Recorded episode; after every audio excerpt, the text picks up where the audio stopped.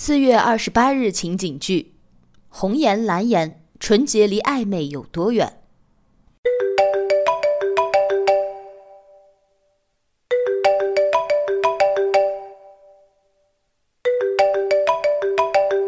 喂，喂，亲爱的，你干嘛呢？我在宿舍呢，怎么了？有事儿吗？明天下课之后，你陪我去一趟商场吧。我妈下周就过生日了，你陪我给她挑个礼物。不行啊，我明天有事儿。什么事儿啊？比我的事儿还重要？就我那个好姐妹，就你知道的，她和她男朋友分手了，心情不好，让我明天陪她散散心。她和男友分手了，你陪她算怎么回事儿啊？她就没有女性的好朋友吗？我俩是好哥们嘛，这哪是女性朋友能比的呀？再说了，也不过就是他心情不好，我陪他喝喝酒，让他发泄一下。那你就不能改天吗？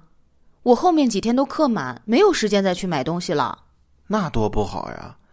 我都答应人家了，而且他失恋了，本来心情就不好，我再拒绝他，他不得更难受啊？那你拒绝我，我也很难受啊！你怎么不替我想想呢？哎，到底谁是你女友啊？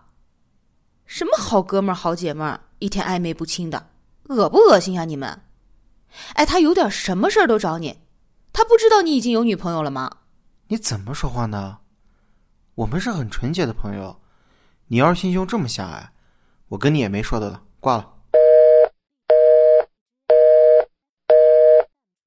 桃子，我真的很不能理解他口中的这种关系，总觉得太亲密了。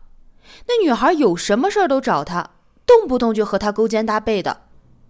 他们觉得那是友谊，可我总觉得怪怪的。如果有了恋人，那就应该和异性保持距离，不是吗？什么所谓的红颜知己，我觉得就是暧昧不清。难道只有我一个人这样想吗？